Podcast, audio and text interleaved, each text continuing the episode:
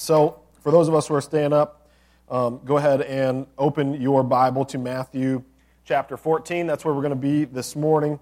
Um, listen, if, you, if you're a note taker and you have a copy of the notes that I made for today, um, just try your best to keep up with me. We've got a lot of ground to cover, and we're going to go through quick, okay?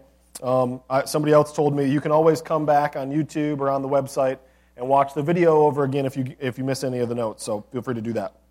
So, this is the story of, of Jesus feeding the 5,000. Again, a well known story, but it's also the one of him walking on water. And so we've got a lot going on in Matthew chapter 14. Um, from Matthew 14 onward, we're going to see, this, see the real life application of these parables that Jesus talked about in chapter 13. Okay?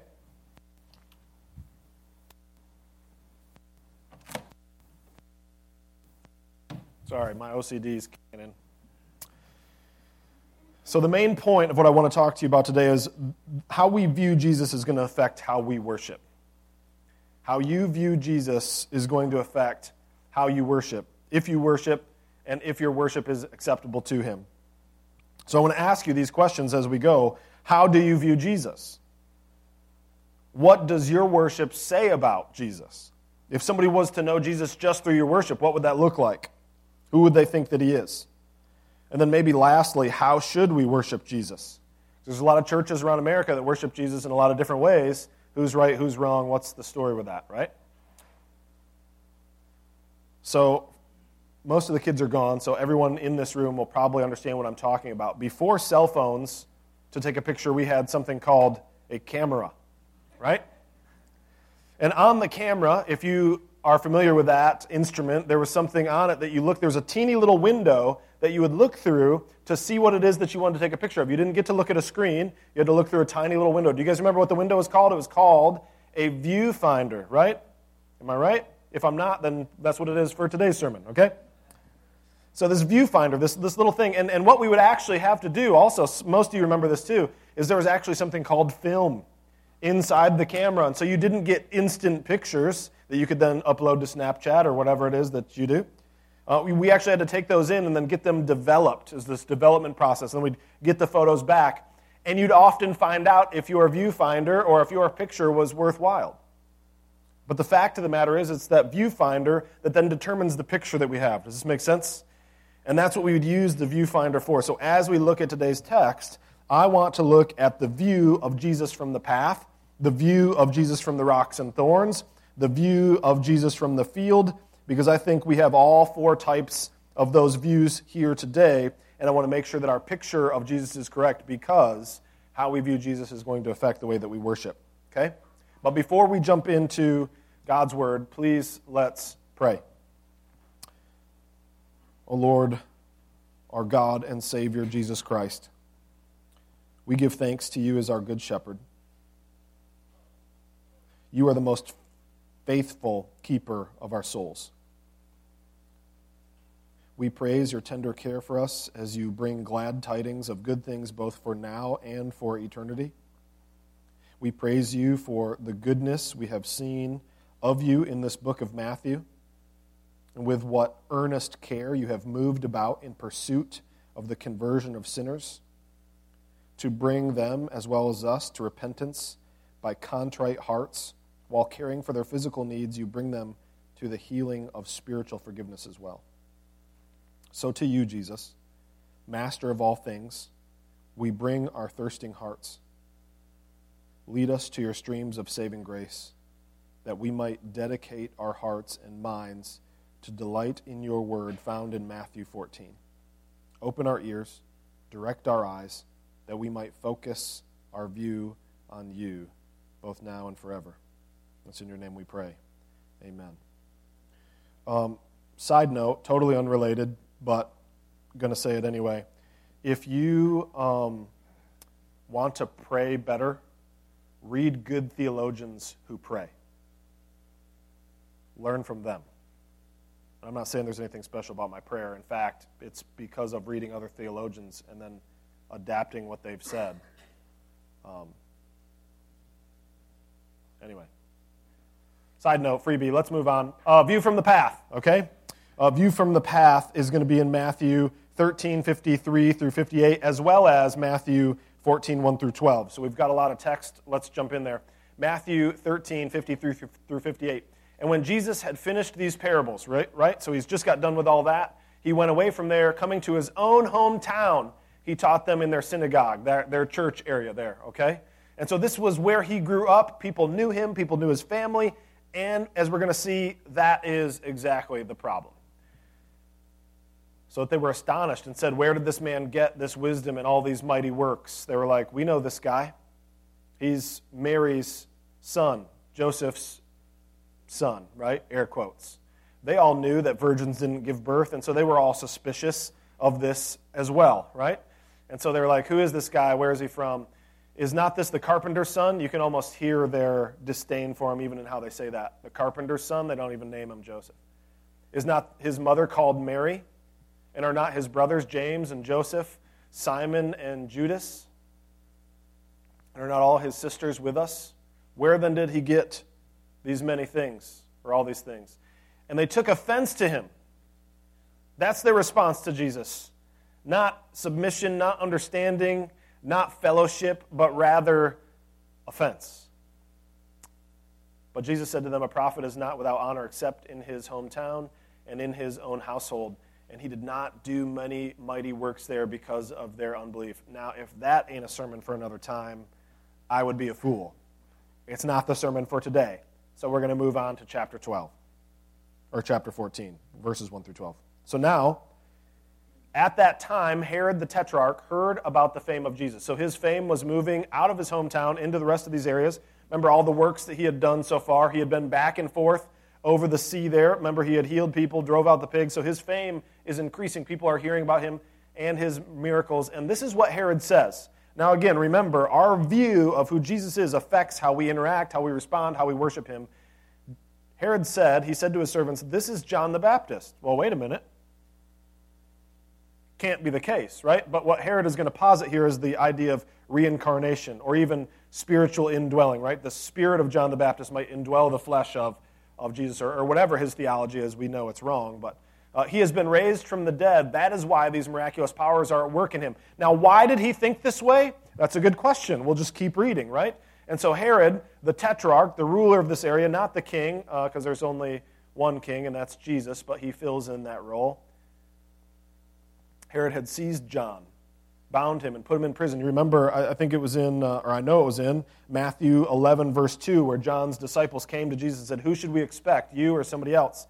And so this is way back now. And So now we're, now we're giving a, um, if, you, if you think about it, movie, right? And you think about a movie and it's like, you know, three months earlier or whatever, and it fades to black, and then it shows whatever's happening, and then it says, you know, present day. This is what's happening right now. So we're now giving a back to the past view of what has happened and why Herod is saying what he's saying. In the currently is what's happening with him in his hometown. Does that make sense? So you have an idea of time frame and how this shakes out.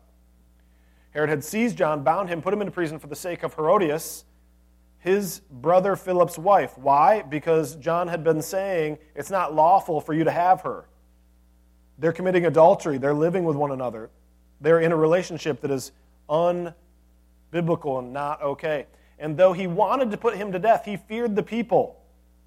He was afraid of the people because they held him to be a prophet. So he wanted to kill John the Baptist because he was telling him the truth and it was offending him, just like Jesus' brothers and sisters and friends were offended at the truth. And, but he wasn't going to do it because he feared the people, right? Now, when Herod's birthday came, the daughter of Herodias danced before the company and pleased Herod we can only guess what that was like, so that he promised with an oath to give her whatever she might ask. This is a very average thing to do back then, and, and people wouldn't really ask for the whole kingdom or all those kind of things that you think. But prompted by her mother, she said, Give me the head of John the Baptist here on a platter. So, as a young lady who was dancing before, which is all kinds of problems with that, it's a whole other sermon about modesty and all that kind of stuff. But then she uses that opportunity to help her mother. They get the head of John the Baptist. what does it say? The king was sorry because of his oath, but also because of fear. Now, not fear of the people outside, but the people, fear of the people in his own inner circle. He went and had it happen, and he sent John the Baptist was beheaded in prison. He didn't do it publicly; he did it privately. Like all sin that we do is not normally out there for everybody to see. but instead it's behind closed doors because we think we can get away with it. And his head was brought on a platter, given to the girl, and she brought it to her mother. And his disciples came, took the body, buried it, and they went and told Jesus. So let's look at this view from the path. The fact of the matter is, is when we have a wrong view of Jesus, we have a wrong view of everything. Is that what that says? Yeah. And so, with this view, we're going to receive a picture of caution to those who would scoff. Firstly, then, let's look at his family. And Herod both. They heard his words. How much is this like our world today? I mean, there is no shortage of Bibles in America. I would guess that many of you have multiple copies at your home. And I know for a fact that if you have a smartphone and you have a Bible app on your phone, you have multiple translations on your phone. And so the fact of the matter is is that very much the word of God is prevalent in our society today, even more so than it was back then. But the fact of the matter is the first step to having a wrong view or receiving a picture of caution to the scoffer is when you have uh, heard the words of God and don't listen to them. It's exactly what Herod is doing. It's exactly what these people in his family are doing. And not only that, but they also see his works. Now, we may have a different scenario today. Perhaps we don't see the same, you know, healing of the leper, raising of the dead, those kind of things that they saw then but how much more damned ought they to be then? But the fact of the matter is true, I'm sure every single one of us has some kind of a personal story or personal testimony of what God has done in their lives. And if you don't, just ask around, somebody will share. I know the work that God has done in me. I know that He has saved me from certain things. I know some of you, and I know some of your stories, and I know that you have seen the hand of God at work. And for the country around us, they have too. But instead of having a view of actually recognizing the works that God has done, they turn their back on it. Instead, they try to focus not on the works, but on other things like the results. The other thing that they did was they silenced their conscience. So now we're moving from the crowd to maybe him personally. Was it not Herod's conscience that also told him that what he was doing with his brother's wife was wrong? How many of us in our world today, we silence our consciences? You know, God has given us our consciences so that we might be convicted and turn and therefore repent. I don't think that anyone can actually explain the human conscience outside of creationism.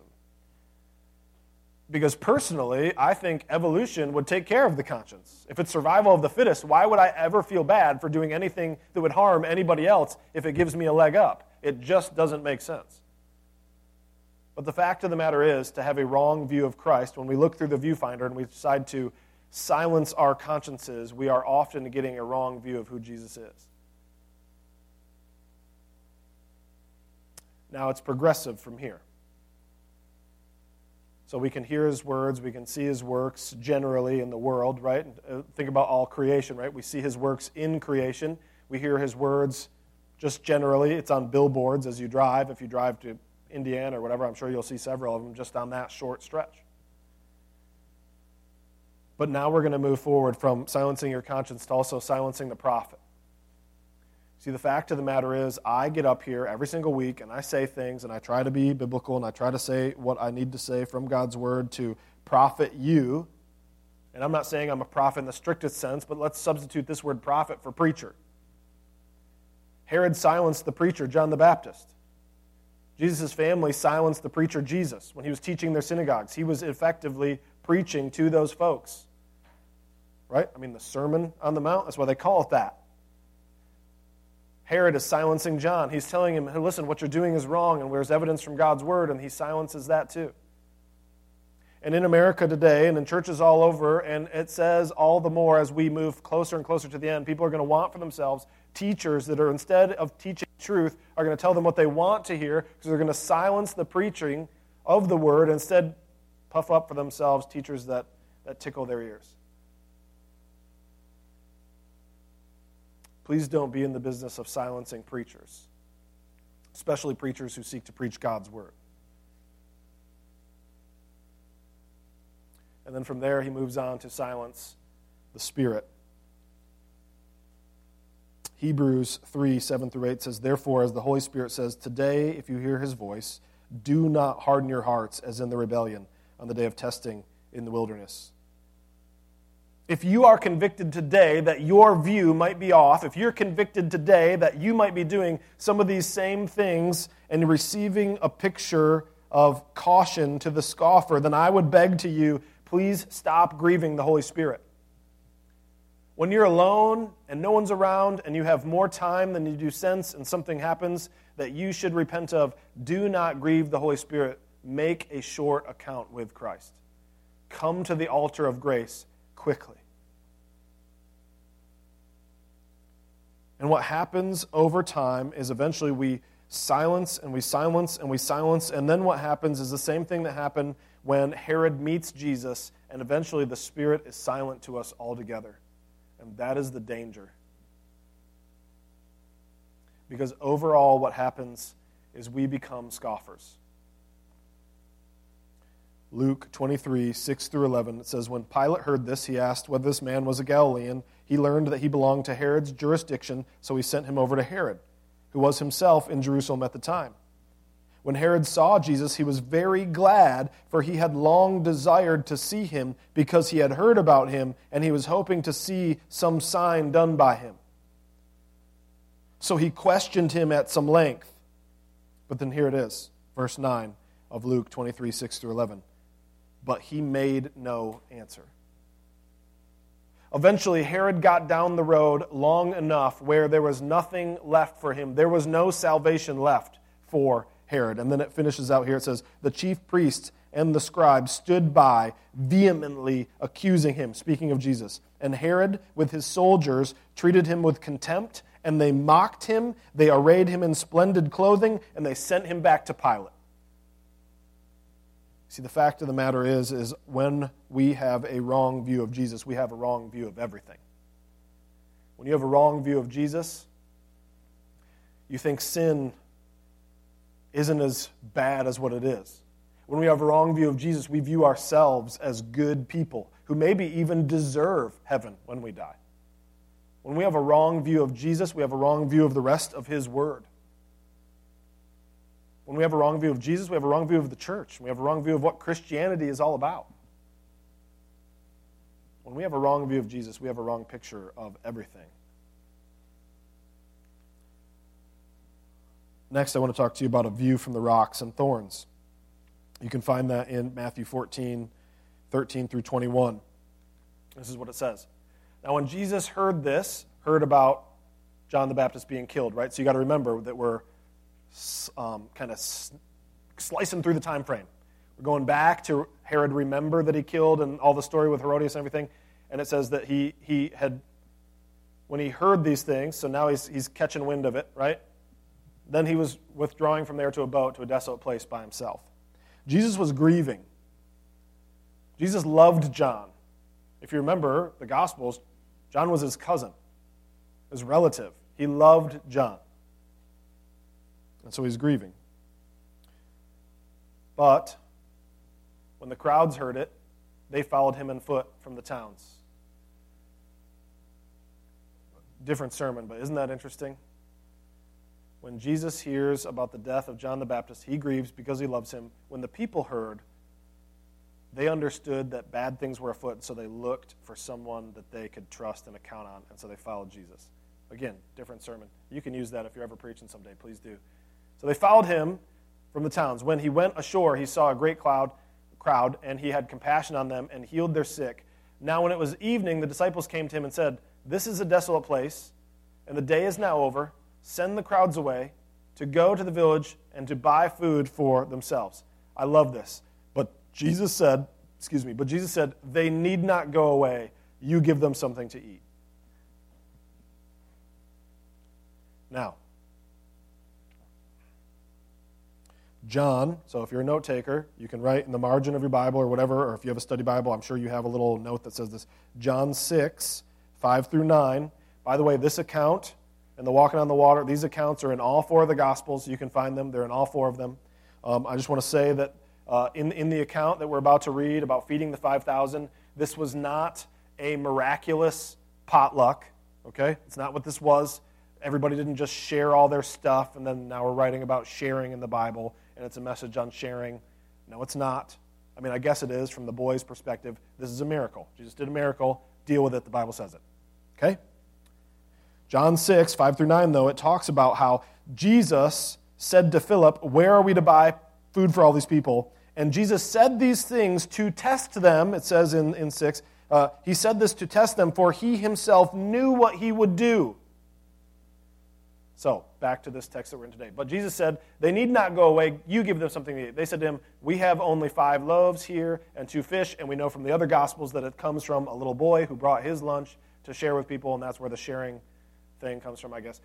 And he said, Bring them here to me. Then he ordered the crowds to sit down on the grass. Taking the five loaves, the two fish, he looked up to heaven, said a blessing. He broke the loaves and gave them to the disciples, and the disciples gave them to the crowd. So they are conduit of God's blessing to the rest of the people right? And they all ate and were satisfied, and they took up 12 baskets full of broken pieces left over. Lots of pastors want to tell you that you know that's an illustration of all of Israel and all that kind of stuff, and that's probably true. That's not what we're talking about today. And those who ate were about 5,000 men besides women and children. So it was way more than 5,000. I don't know why we call it feeding the 5,000, because that's all we know about, but it's feeding the more than 5,000. But here's what I want for you to understand with this view from the rocks and thorns, when we have a selfish view of Jesus, our salvation may be in danger. But here we see a picture of compassion to the weak. So when we have a selfish view of Jesus, our salvation may be in danger, but this is a picture of compassion to the weak. Firstly, then, we see. Oh, okay, good. Firstly, then, we see that these disciples reflect Jesus' compassion. Now, here's the thing the crowds followed Jesus because he healed their sick, the crowds followed Jesus because he fed them, the disciples followed Jesus because they loved him, and because they had a false understanding of the kingdom, I believe, and it's getting continuously redirected through all these gospels and through all this story. But if you remember, who is one of the disciples who is here right now? Judas. He was with him the whole time. In fact, in other places it says that Judas held the money bag and he was a thief and he used to steal out of the money bag. And so when these things would happen, can you imagine what Judas was thinking when, when he said, you know, where are we going to buy food for all these people? Judas was probably freaking out. He's thinking, there's no way I'm giving you all this money so that you can buy food for these people. But those, those people aside, look at what the rest of the disciples said they, like Jesus, reflected his compassion to these people. They said, This is a desolate place. There's no place for them to eat. We need to send them away so that they can go and find food. Is your picture of Jesus selfish? Do you see Jesus as here to fulfill your needs, or do you see Jesus as a conduit by which you can fulfill the needs of others? Because that's the difference between the multitude and the disciples. But the fact of the matter is, is even if you're in the rocks and thorns, even if you have the cares of the world that are kind of that you're struggling against, Jesus gives a word of compassion to you, a picture of compassion as he still feeds them, he still heals them. So the second thing that we can base this off of is are we relying on Jesus' resources? We should be reflecting his compassion and relying on his resources. And if you are one who is kind of stuck in these rocks and these thorns right now, perhaps you're asking the question, how can I do that? I'm glad you asked. The first thing is you can start with what you have. This is what this boy did. I think it's a 12 year old boy, the small boy. He had five loaves and two fish, which is not much. I don't have a 12 year old boy. He's 10, but I can tell you that boy can eat.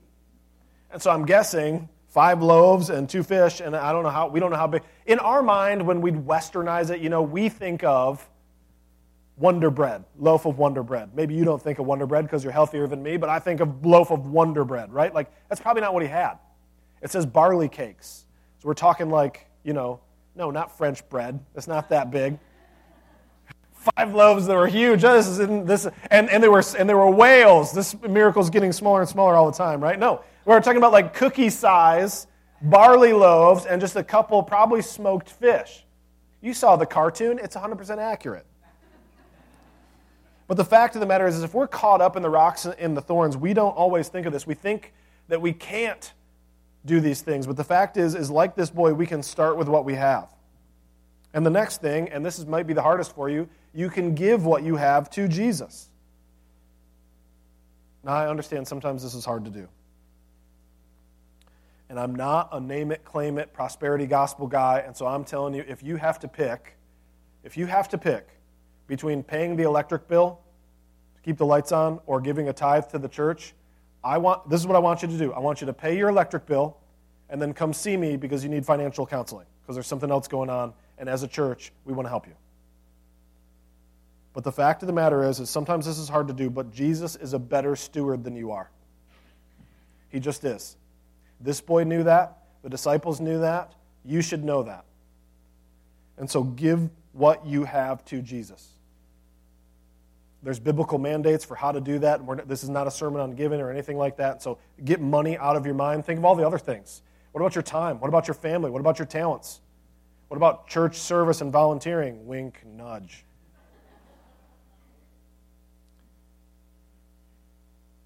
And then the next thing that they did is they simply obeyed his commands. Remember, here's, here's the chain of events. You give them something to eat. It's a command. You do this. Oh, we've got fish and loaves. Bring them to me. Command them to sit down on the grass. Now, here, you distribute these among them. And then when we're done, Jesus says, Now go gather the baskets. These are very simple commands. I mean, think about how simple this is. Bring it to me. Tell them to sit down. Now give it out and now pick up what's left. He didn't say, go catch fish and fry up some bread and go to town and sell a donkey. He didn't say all those things. Remember, this is the same Jesus who just a little while ago told them on the Sermon on the Mount, I, th- I think is where this is. I'm getting muddled now. Uh, Come to me, all you who are weary and heavy laden, and I will give you rest. This is the same Jesus who says this to you. So when I, from the text, say, obey what he commands, I'm asking you to live simply and humbly with our God.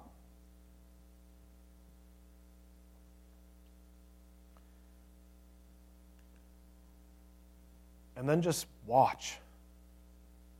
Now, I know not a lot of you, I, I, know journaling is a thing that like Puritans and sailors used to do when the Mayflower was out there, but I'm going to tell you this. It's a wonderful spiritual discipline for you to practice, even if it's just a couple lines a day. Because in the time when the storm comes, and we're going to see that in just a minute, in the time that the storm comes, you have something that you can look back at and you can see where God's faithfulness happened. You can, you can write these things down and you can say, listen, I start with what I had, I gave it to Jesus, I obeyed his commands, and here is the result. I've got it written down so I know the next time I do this, I can trust in Christ. And what will happen then is you will also be like the disciples and the people, and you will receive Jesus' blessing. Warren Wiersbe, uh, a, a, theologian, a, a, Bible expositor, has a, a commentary on this section, and I'd like to quote his section here. Um, it's, it's a longish quote, so just don't fall asleep. The Apostle John recorded a sermon on the bread of life that Jesus gave the next day in the synagogue of Capernaum, John 6, 22 and following. So this happened in, in the book of John. This happens, and then the very next day he gives the, the sermon about being the bread of life. Look it up. That's your homework. You, you should. The people were willing to receive the physical bread, but they would not receive the living bread. The Son of God came down from heaven. The miracle of feeding the 5,000 was actually a sermon in action. Jesus is the bread of life, and only He can satisfy the spiritual hunger in man's hearts. The, tra- the tragedy is men waste their time and money on that which is not bread. And he quotes that from Isaiah 55, 1 through 7. You know, people today are making the same mistake, however. Jesus still has a word of compassion to the hungry multitudes as he says to them, You need not go away, and to his church, give them something to eat. How easy is it for us to send people away, to make excuses, to plead a lack of resources?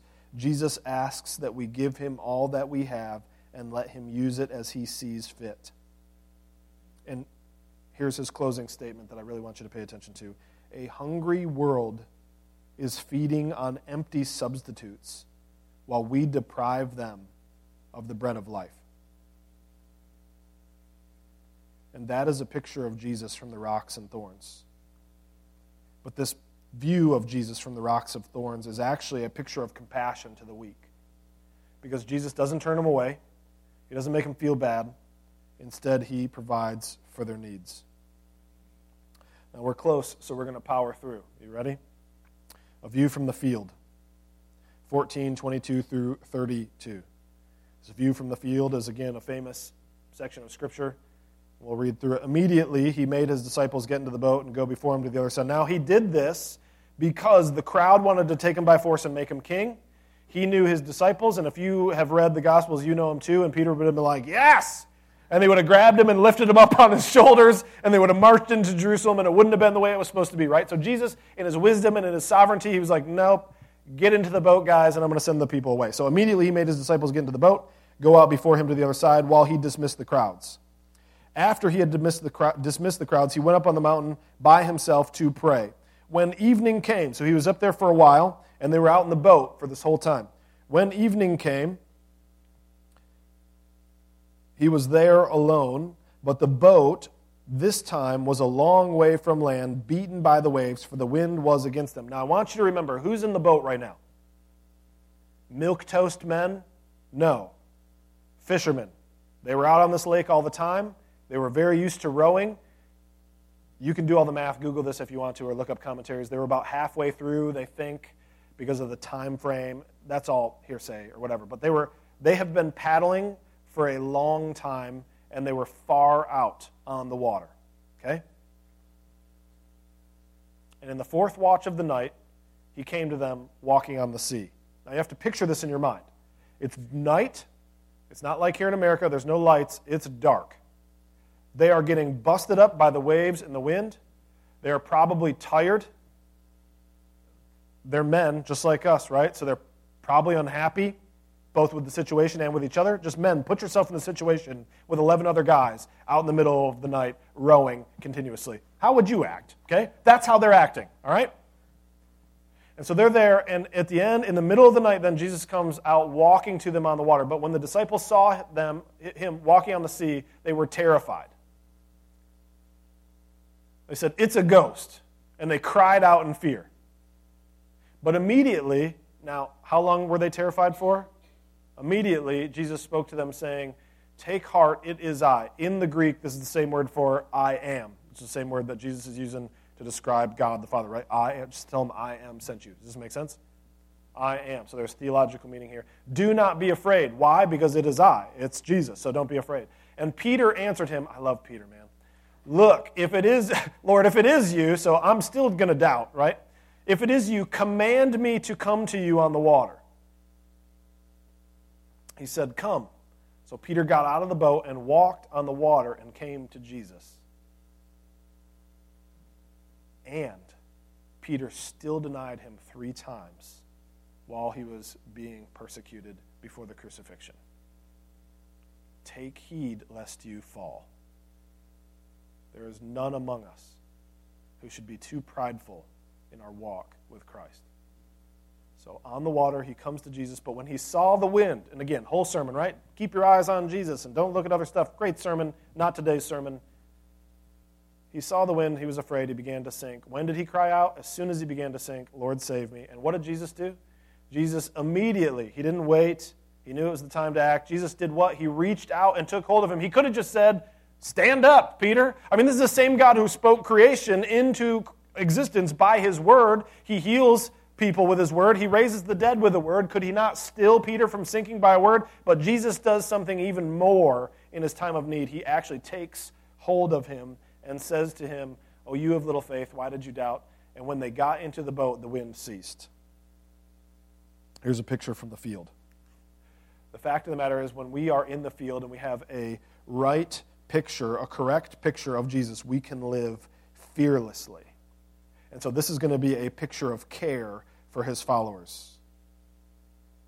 So we're going to run through these quick, these five points, but here they are. The first is this Jesus is sovereign over you. Jesus sent them into the boat. Jesus knew there was going to be a storm, and he sent them into the boat anyway.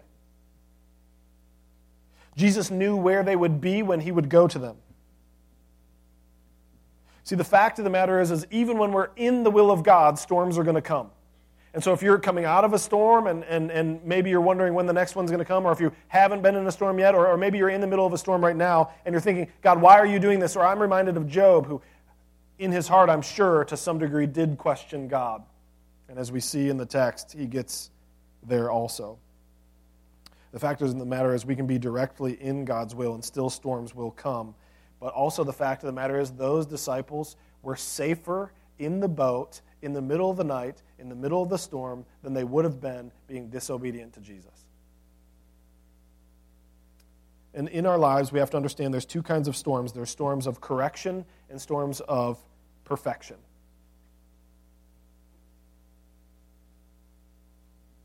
Second thing is this we see that Jesus is interceding for you. It says that Jesus was praying. I would assume Jesus was praying about a lot of things. I'm sure one of those things was them. Romans 8 34. Who is to condemn Christ? Jesus is the one who died. More than that, who is raised, who is at the right hand of God, who indeed is interceding for us. He is a priest forever. And so, as we go through today's storms, whether here in the church, as a whole, as a people who are suffering, or whether it's individually, understand that you have a high priest who is at the right hand of God, who is interceding on your behalf right now. Yes, that's a good spot for an amen. Some people are starting to yawn. I'll move it faster. Here we go. Third, Jesus is present with you. Want, you need to. Jesus came to them, absolutely. When did he come to them? In the fourth watch of the night. Listen, if you're here this morning or if you know somebody, this is you can fast forward the sermon and give them this part. This is for them. Are you ready? Do you feel abandoned or hopeless or scared or weak? Do you feel as if you're in the middle of the storm and it's the third and a half watch of the night? Then, brother or sister, hold fast. Because in the middle of the storm, as the waters are raging, the very thing which they feared, the water, Jesus is used as a staircase to approach them. Isaiah 43 2. When you pass through the waters, I will be with you. And though the rivers, they shall not overwhelm you. When you walk through fire, you shall not be burned, and the flame shall not consume you. Think of our patriarchs in the faith, all of them, all of them, all of them went through some kind of a storm, and Jesus came to them at the very moment it was most necessary. So, why did Jesus walk on the water? Because it was the very thing that they feared, and so he showed that he could conquer that fear. But the second thing is, why did they not recognize him? Because they weren't looking for him to come. They weren't expecting him to come. And so, brother or sister in Christ, Jesus is present with you. Are you looking for him?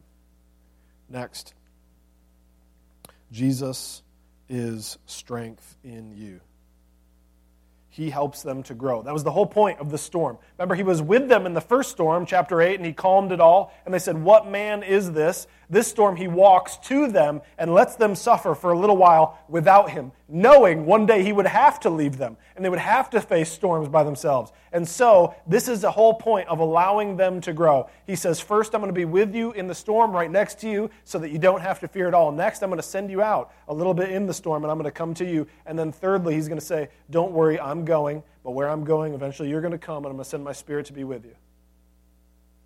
The whole point of this is their growth. And the whole point of this is for them to take real steps of faith that actually require growth. you know, I think so often we kind of beat Peter up, but he's the only one that got out of the boat. He's the only one who had a real step of faith. And then later, after he denied Christ and was brought back into the fold, I have to think that as he thought back to this area, what caused his sinking? When did he cry out? His cause to sinking was not looking at Christ. He thought, never again will I not look at Christ. And what caused him to cry out? Knowing that he was sinking. And who did he cry out to? Christ. And after the denial, when he was brought back in, I think this probably is what helped drive him farther and farther in his ministry. Jesus is strength in you. What does he do to Peter when he cries out? He reaches out to him. He will reach out to you as well. And then lastly, to finish up, Jesus is peace around you.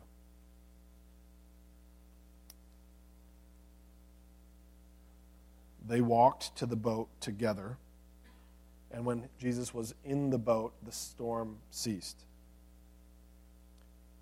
Not only does Jesus call you to follow him, he causes you to continue to follow him and allows you to finish well. Hebrews 12, 2 says, Look to Jesus, the founder and perfecter of our faith, who for the joy that was set before him endured the cross, despising the shame, and is seated at the right hand of the throne of God. The fact of the matter is, when we have a correct view of Jesus, we can live fearlessly. So that brings me to my final closing. That could also have been a good place for an amen. This is the picture of worship. When your viewfinder is right, the picture of worship we can find in the last verse that we'll cover for today. I, I think it's the last verse of the chapter. I sorry. Let us fall at the feet of the one who saves the perishing and feast at the table with the one who satisfies the hungry. I got ahead of myself. That's it. So I want to ask you, what does your worship say about Jesus? When you worship Jesus, does your worship say that He is the one who comes to you, that He is the living Son of God, that He is the one who walks on the water and causes you to walk through water as well? When you worship Jesus and people see you worshiping Jesus, do they say, there's a person that really, truly believes that God has saved them, redeemed them, made them new, and that they will one day inherit the kingdom of glory? What does your worship say about Jesus? Does it say that He has conquered death and sin and hell on your behalf? What does your view of Jesus say about your worship, and what does your worship of Jesus say about your view of him? Let's pray. O most glorious Jesus, grant us, we ask, to meditate upon your sweet and perfect example, that we might be given a clear view of who you are, so as to worship you properly as you deserve. Let us learn from you to be meek and lowly in heart, calm in mind, prudent in action, watchful in prayer, devout in meditation, prompt in obedience, and easily led by the good way that you have provided. It is you that we long for, Jesus, and it's in your name we pray. Amen.